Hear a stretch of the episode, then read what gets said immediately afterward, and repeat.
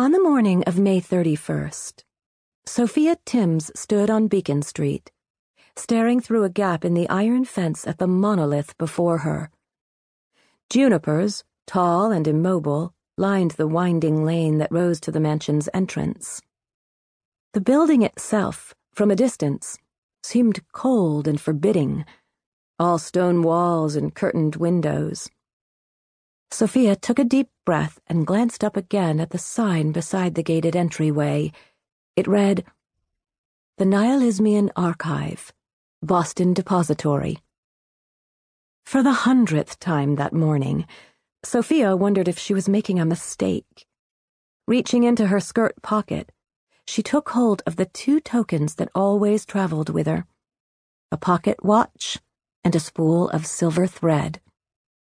She clasped them tightly, willing them to send her some sign of assurance.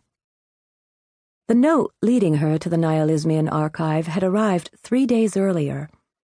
Returning from yet another fruitless excursion to the Boston Public Library, she had found an envelope waiting for her on the kitchen table, where Mrs. Clay, the housekeeper, had left it. There was no return address, and she did not recognize the handwriting she opened it at once. Inside was a pamphlet. On the front, an illustration of a gargoyle wearing a blindfold squatted below the title The Nihilismian Archive, Boston Depository. On the inside, two long columns of text explained the archive's purpose. It began The world you see around you is a false world. The true world, the age of verity, vanished in 1799, at the time of the Great Disruption. At the Nihilismian Archive, archivists and preservationists have dedicated their lives to finding and collecting the documents of the true world that we have lost, documents from the age of verity.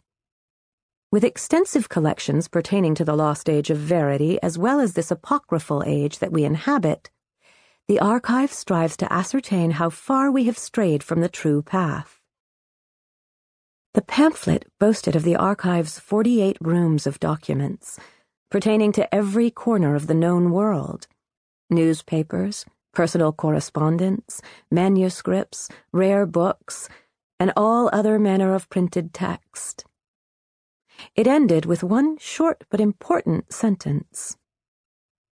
Only nihilismians are permitted to consult the archive.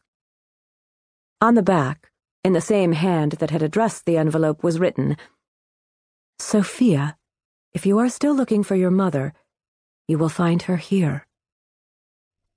Had the pamphlet arrived some months earlier, Sophia might have thrown it out with a shudder the moment she saw what it contained.